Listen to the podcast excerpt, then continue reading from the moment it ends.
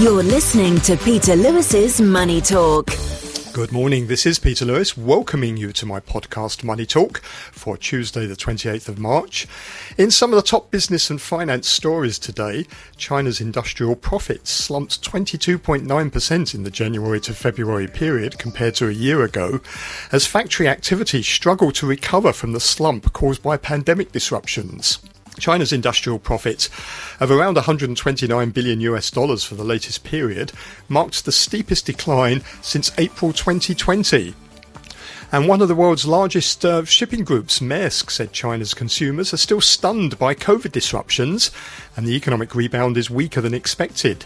Vincent Clerc, the new chief executive of the world's second largest container shipping group, said when we started the year, there was this hope that as China reopens after COVID, we would see a really strong rebound.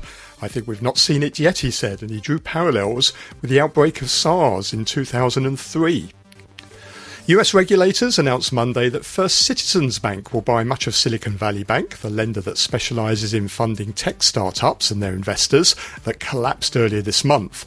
The deal includes the purchase of approximately 72 billion US dollars of SVB assets at a discount of 16.5 billion. The Federal Deposit Insurance Corporation said yesterday the estimated cost of SVB's failure is 20 billion US dollars.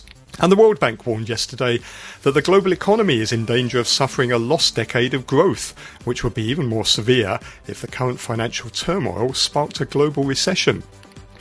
On today's Money Talk, we're joined by Asian fund management industry consultant Stewart Aldcroft, James Wong, Chief Executive Officer at Cathaysia Securities, and our US economics correspondent, writer, and broadcaster Barry Wood.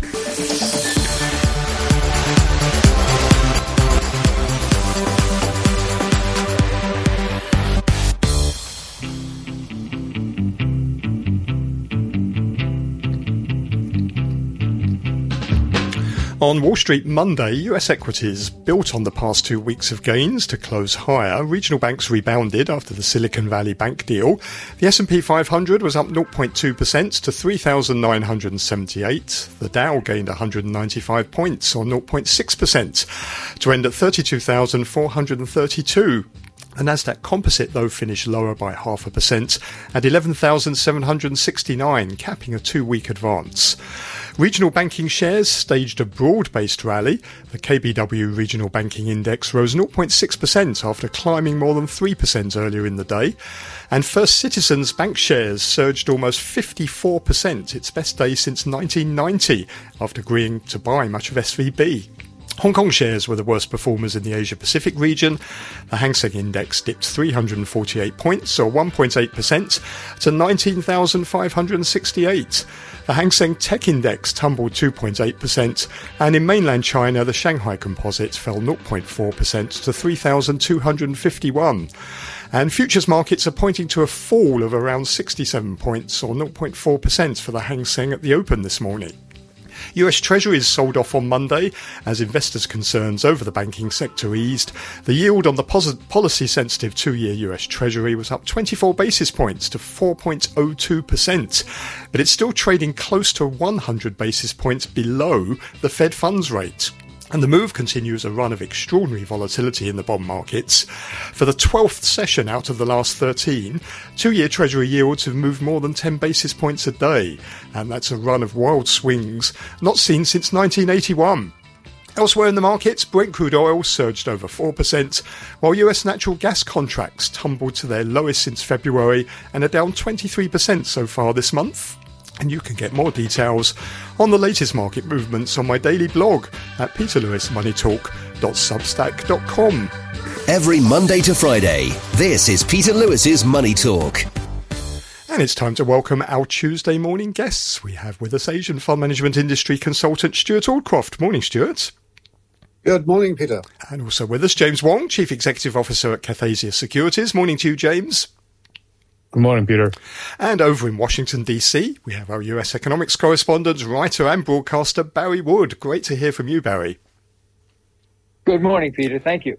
So, Stewart, every time we speak, it seems like another bank has either gone under or, or about to go under. We had a couple of weekends ago, uh, three US banks fail. Then last weekend, uh, or the previous weekend ago, we had uh, Credit Suisse taken over by UBS. And then this previous weekend, concerns over um, Deutsche Bank doesn't seem to be um, any end in sight, does there, to the, to this turmoil? But it does seem like it, it's a bit of a stretch to think that maybe Deutsche Bank um, is under threat. Yes, I, I, I agree that it, it is a stretch, but Deutsche has for a long time not been the darling of the markets, as they say. And uh, for many years now, we've had many people commenting about different weaknesses of Deutsche. And um, so any opportunity to, to, to force it down a little bit further seems to be being taken, especially by the media for some reason or another. But uh, I think you're quite right. I don't think Deutsche is in the same sort of uh, difficulties uh, and nothing like the same sort of difficulties that uh, we've seen with um, Credit Suisse, and certainly not the same as as the various American banks that have have gone down recently. Mm. Um, certainly, I think it very likely that it, there will be a lot of support, particularly in Germany, for it uh, for Deutsche. So I, I, I would be a great deal less worried um, about that. But the banking sector as a whole is under a lot of pressure from markets, um, and and I think that uh, any excuse to have a have a, a, a, series of negative comments is taken up by the media very rapidly. Mm. Is there any sort of reason to be worried? Because the thing is, you're right, Deutsche Bank is a profitable bank, it has good capital adequacy ratios, but I suppose the problem is when investors lose confidence in the banking system, none of that really matters anymore, does it? It all seems to go out the window. No, uh, and, and this, that is partly the problem. Um, there's always reason to be worried because we we don't live in a world where everything has got a cast iron guarantee. That mm. doesn't exist. Uh, well, possibly in China, but not necessarily outside China. Um, but I do think that um, we have to be a little bit wary of some of the commentaries that we are seeing in the media too. Um, I don't think we should always believe everything that is written there, and um, particularly when um, it is seen to be weakening. But but remember that some of this is also being stimulated by analysts and. Uh, uh, stock traders, particularly those that want to go short on a stock and therefore try to make a profit by causing their share price to go down a lot. And uh, that, that has certainly been the way with some of the banks and many other companies too. It's not just the banking sector that uh, suffers like that. It's, uh, it'll be other industries as well. James, when you sit here and watch this from Asia, do you agree with Stewart, first of all, that maybe China's banks do have rock solid guarantees from, from the government behind them and we shouldn't be worried? Uh, yeah, I, I, believe that, and I can say the same about uh, banks any, anywhere else as well. And uh, I, I, think the, uh, the Deutsche Bank, uh, if, if there's anything happening to, to Deutsche Bank, uh, Germany is gonna come out and bail out bail out Deutsche. So that's not really anything that we need to worry about. But the scale and the the breadth of a crisis uh, happening in an investment bank and in a commercial bank is vastly different. And in, in terms of CS, we can see, oh, so, so, uh, for the, for one weekend, uh, people were talking about CS going down, going under. And then the, uh, for the next two trading days, people were talking about CoCo bonds and their AT1s. And, uh, I remember being pretty scared for that Monday after CS was going under, uh, or, or, or CS was being uh, bought out by uh, UBS because back then, uh, in that same afternoon, every AT1 bond in Asia markets has halted trading. Uh, in in Hong Kong, in Thailand, in Japan, there was a quote on Bloomberg, but those were fake because no one was re- actually trading them. And uh, there were hmm. some small to medium banks that were offering 0% LTV ratios. So basically, their risk control departments are creating risk for uh, the hmm. down uh, downfall of CS. So so that's the one thing that I was worried about for Deutsche. If there's anything happening to Deutsche, so the, the products and its bonds that might be used as collateral for other products uh, could cause some kind of uh, chaos in the market. But again, if anything happened to Deutsche Bank, I, I pretty, I'm pretty sure Germany is going to come out and bail, bail it out. I, I entirely agree with that, James. Barry, you're in the Thank eye of the storm over there. Um, tell us a bit, first of all, about First Citizens Bank that's that's just bought um, most of Silicon Valley Bank. I don't really know an awful lot about them.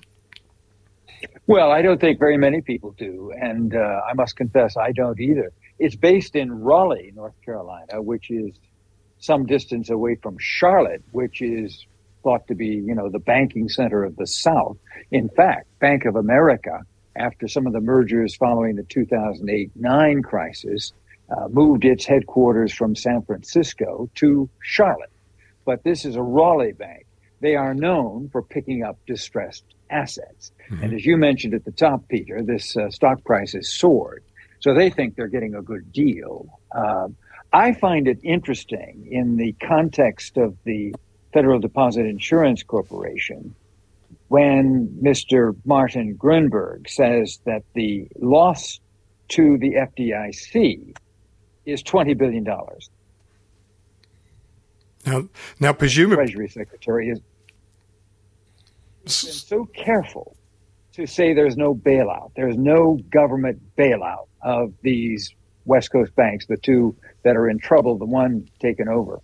Um, so I don't know. I mean, it's. I'm sure that the Treasury Department is happy that they found a buyer. Uh, the market certainly liked it initially. Uh, what about First Republic? I see there.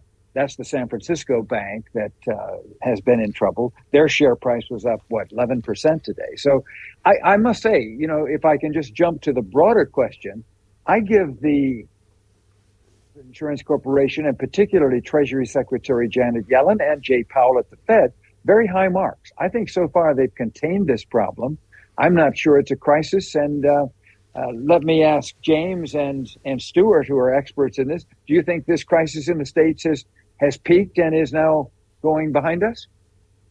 Um, Barry, I don't think it has. No, because I think this is a, a there's a contagion effect going on at the moment, um, and a, and it wouldn't at all surprise me if there aren't a lot of analysts out there just going over many other bank uh, balance sheets to see which one they think they can short next.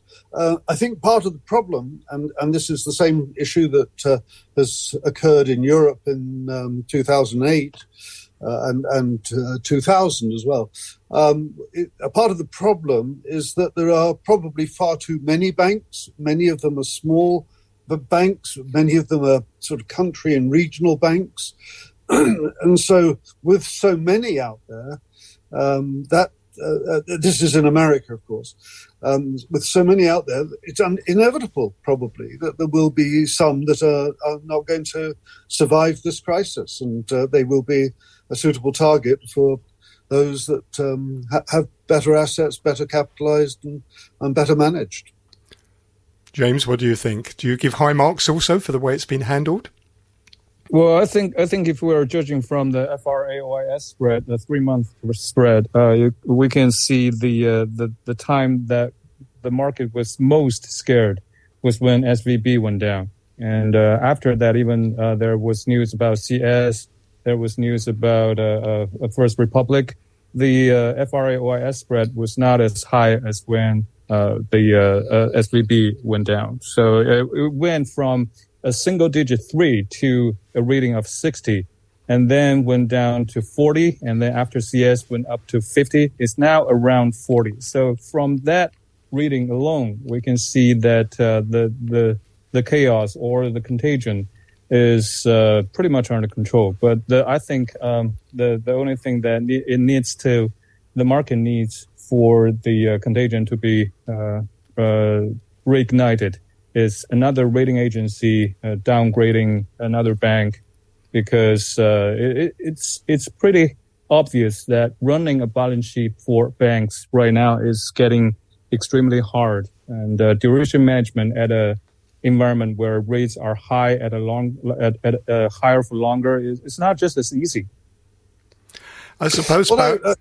Sorry, Stewart. One other thing I would just add to, to this conversation, if I may, Peter, um, is that in the US, as you've highlighted, First Citizens was um, having having bought up the SVB branches, um, has suddenly been re-rated upwards because of the potential profit that they are likely to make. Um, FDIC having, um, in effect, guaranteed the assets. They bought the they bought the bank. Uh, they bought the S- SVB at a at a big discount. Um, uh, but I think that this is going to be exactly the same thing that people will find with UBS and Credit Suisse eventually. I think that we will find that um, uh, UBS will take a look through the assets of Credit Suisse, see what they can sell off, and and they'll probably make a lot of money out of it. There are certainly quite a few assets that I think we can um, immediately look at, which are worth as much or more than they've actually paid for the whole bank. So, uh, you know, mm. this, this is mm. this is what it's all about at the moment. Um, it's, it's having the confidence of the market to run a, uh, the, the bank properly and, and get better yields, better returns from them. As Warren Buffett has often said, the time to buy is when everyone else is afraid. yes. yeah. Well, actually, it was John Templeton who said it first, but uh, Warren Buffett then changed it for his own purpose. yes. I suppose, Barry, the next stage of this is going to be casting around for who's to blame and what needs to be done to prevent it in the future. So there's going to be a lot of focus, isn't there, on the management of these banks like SVB, like Credit Suisse, and in particular their internal risk controls. And I suppose there's also going to be focus on the Fed as well in terms of did it take its eye, off the ball in terms of regulation and do the regulations need to be tightened going forward? Yes, you're absolutely right. And this is going to happen quickly because this week in Washington, will be the first in a series of hearings on what happened with SVB. And the former chief of that bank has escaped. Wait, that's that's my word. That's that's wrong. Of course, he probably just had a house in Hawaii, but he's in Hawaii. He's of course no longer the chairman the president of SVB, but he's going to come under a lot of criticism because of his lack of proper risk management. And in fact, they didn't have any risk management person active in the bank at, uh, for the past year. So I think they are going to go after SVB. It gets a bit complicated because that is a bank that is very politically correct. It has had everything right in terms of doing things on the environment and, and, and inclusion and diversity. So that'll be interesting. But Elizabeth Warren, she's got her uh, her her weapons ready to go after them. Michael Barr, the uh, Treasury, sorry, the Federal Reserve chairman in charge of banking. I mean, I've got his title wrong. He's the vice chairman of the Fed he's going to be testifying before the Congress. So, yeah, they're going to go after that. But uh, I think first they've got to wrap up this uh, First Republic thing because that isn't resolved.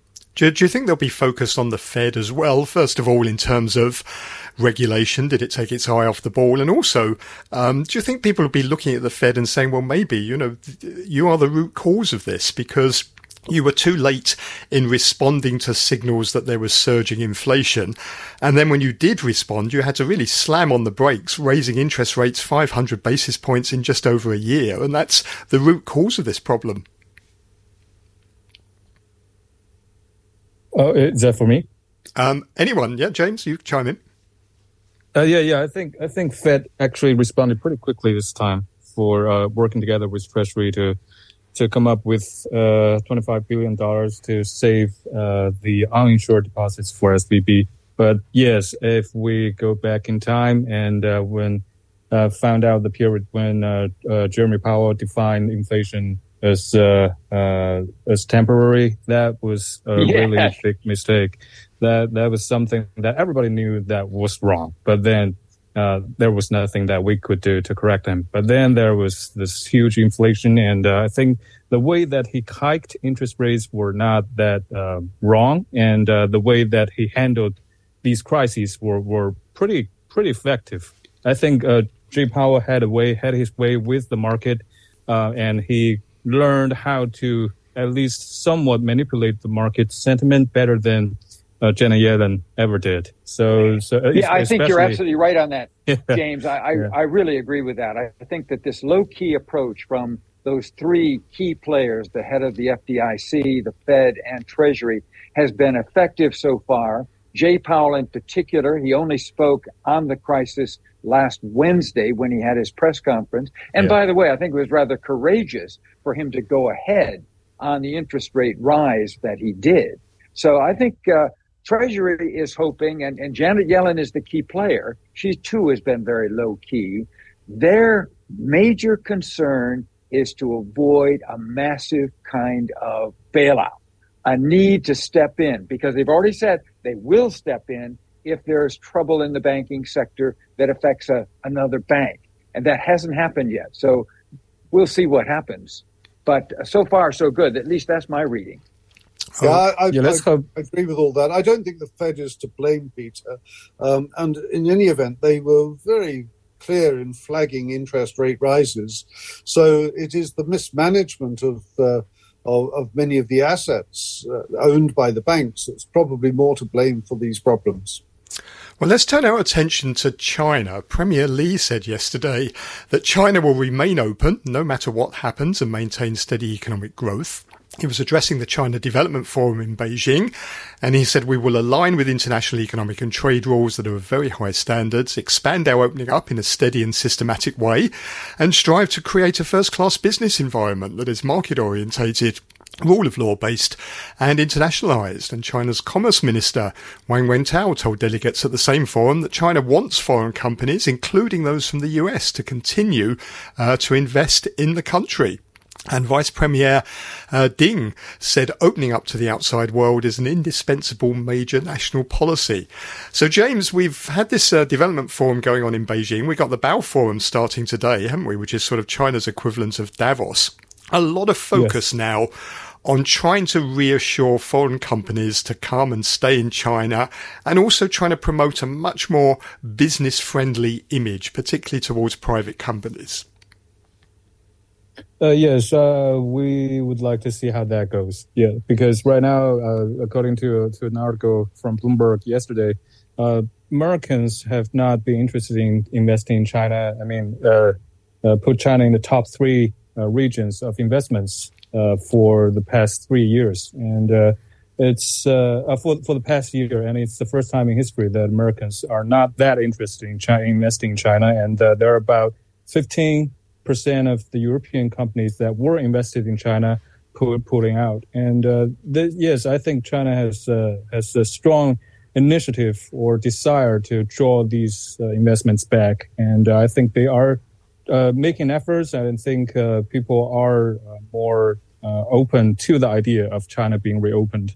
And that's, I think that's a good development, but we would like to see how, how far that goes. James, yes, I, I think, I think Go on, Barry. I'll just jump in if I can. I, I, I think you're absolutely right, James, that um, people are in this country, the states, are very reluctant to be seen as putting their money in China. Uh, yes, Tim Cook is in Beijing now. That uh, probably is not a surprise given Apple's really uh, intense relationship with China.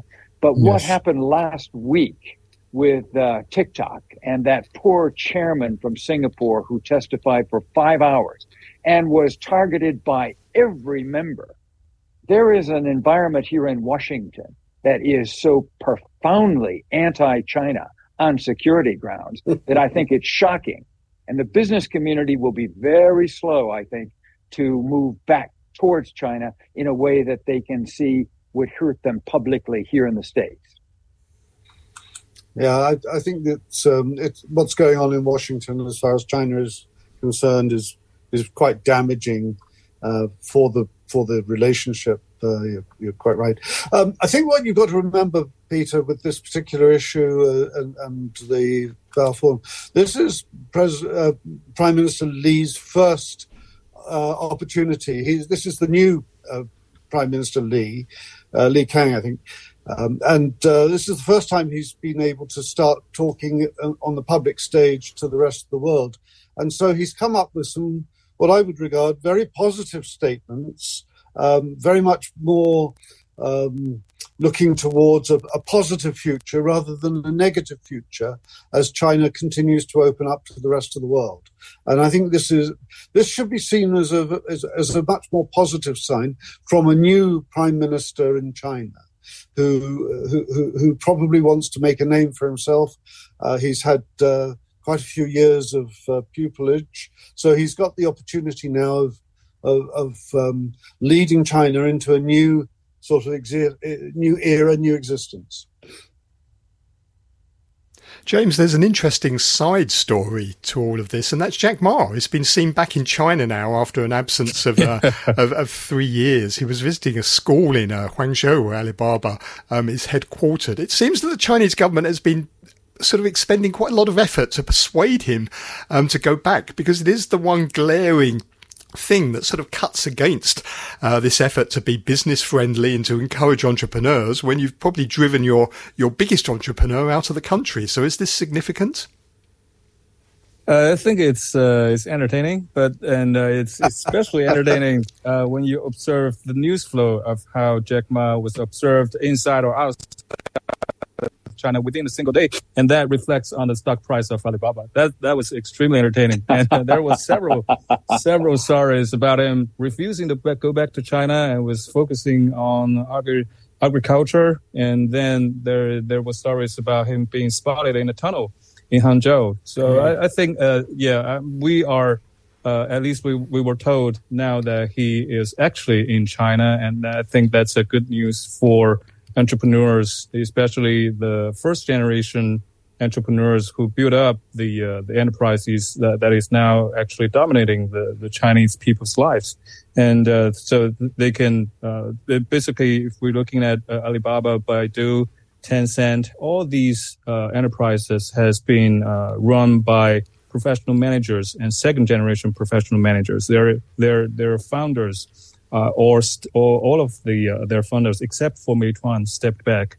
So uh, people can know now, even if you step back, even if you've given up uh, uh, power to uh, professional managers and provides profits for the country, you can still live a pretty good life inside of China. I think that's yeah, that's a positive message.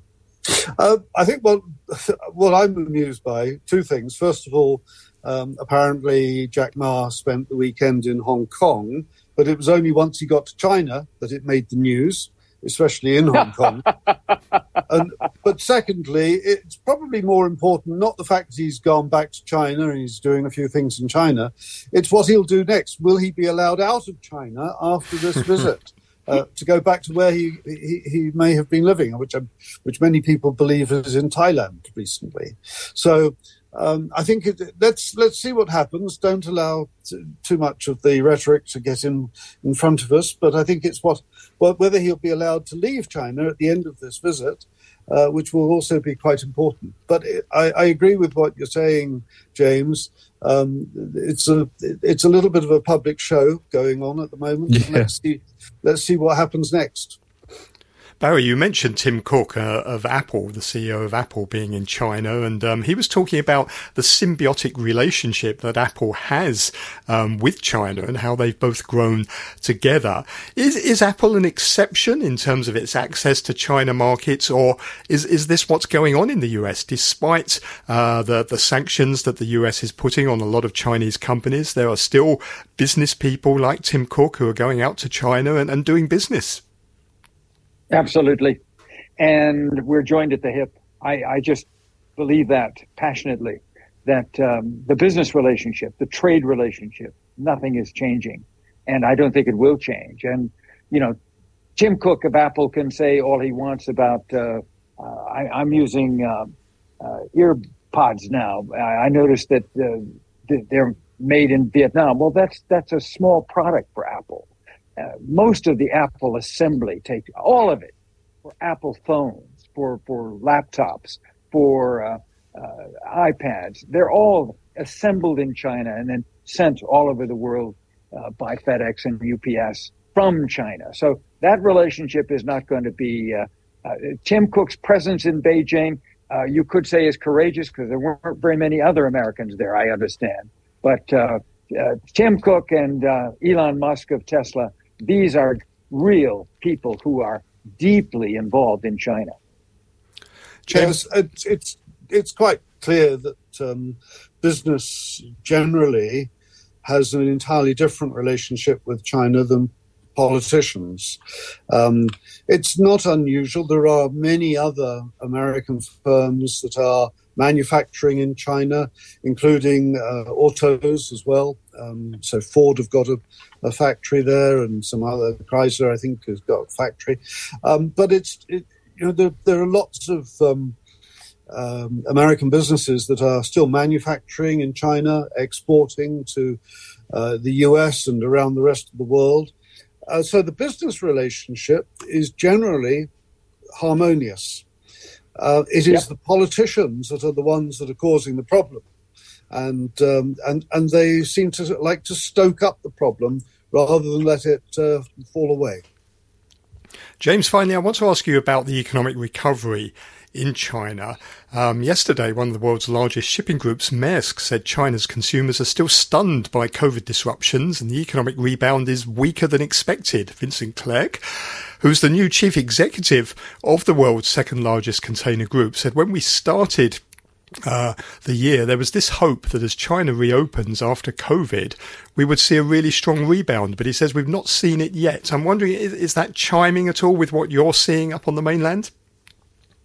Uh, yeah, I think I think Maersk was talking about uh, the uh, the cargo ships and the logistics uh, uh, demands, and that that's that's pretty much sure not recovered just yet. And if we're looking at January and February uh, figures, it's, it's it's not not pretty. And but that's the thing that most of us has anticipated because we we've known that the three engines that is driving the Chinese economy including uh, foreign trades, uh, consumer consumption, and uh, real estate. And I think that the only thing that was worth expecting was is real estate. So we're expecting like more stimulus packages or uh, policy loosening, uh, regulation, regulation policy loosening for real estate uh, to emerge this year. And we think there are more to come.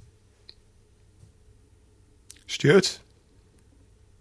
Uh, I, I, have no more comment to make. That's uh, I agree with what he's just said.